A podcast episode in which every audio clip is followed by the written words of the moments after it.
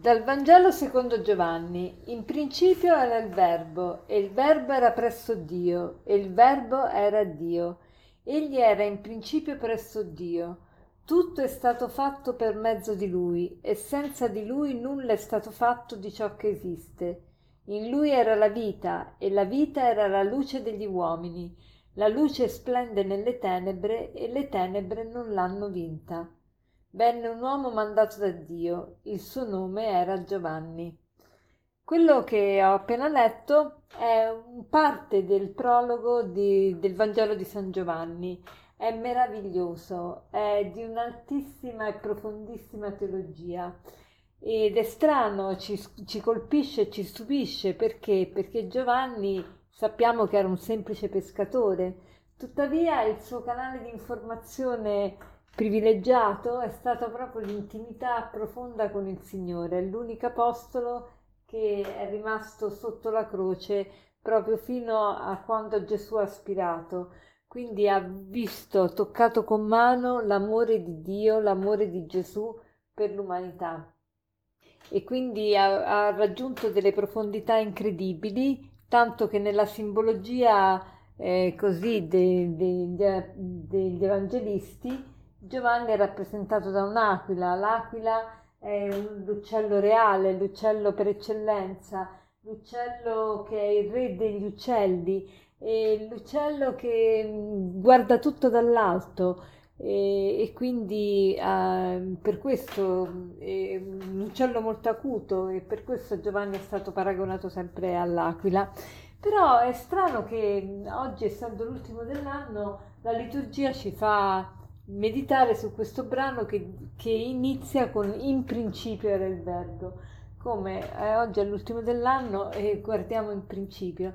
Tuttavia questo in principio ci ricorda il, le prime parole del libro della Genesi, anche nel libro della Genesi, Genesi c'è proprio le stesse parole. In principio Dio creò e quindi e come crea? Con la parola. E qui dice in principio era il verbo, il verbo e la parola sono la stessa cosa. Quindi eh, Giovanni ci vuole dire che come Dio ha creato tutto il mondo con la sua parola, così Gesù, che è la parola di Dio, ricrea, dà vita nuova a tutto il mondo. E oggi, essendo l'ultimo dell'anno, è anche un tempo di bilanci, un tempo in cui cerchiamo di vedere come è andato l'anno e vagliare i vari avvenimenti. E vi consiglio, e consiglio anche a me stessa, di prenderci un po' di tempo per esaminare mese per mese gli eventi principali della nostra vita. Per, per rendere grazie a Dio di, di, di tutto l'anno e se potete eh, partecipate anche al Te Deum, che è la preghiera di ringraziamento di fine anno, e, e così ci rendiamo ben conto di, di come è passato l'anno. È importante vedere che cosa ho imparato, che cosa Dio mi ha voluto dire, però ci vuole di prenderci del tempo per fare questo, eh, per fare appunto un bilancio. Eh, vedete come nelle ditte, nelle imprese è d'obbligo fare i bilanci e così dovrebbe essere per la nostra vita.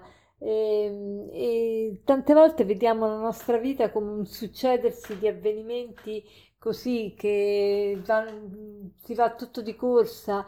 Il, il, la vita sembra un po' come ci descrive eh, Francesco Petrarca in un sonetto che lui diceva la vita fugge, non si arresta un'ora e la morte viene dietro a gran giornate.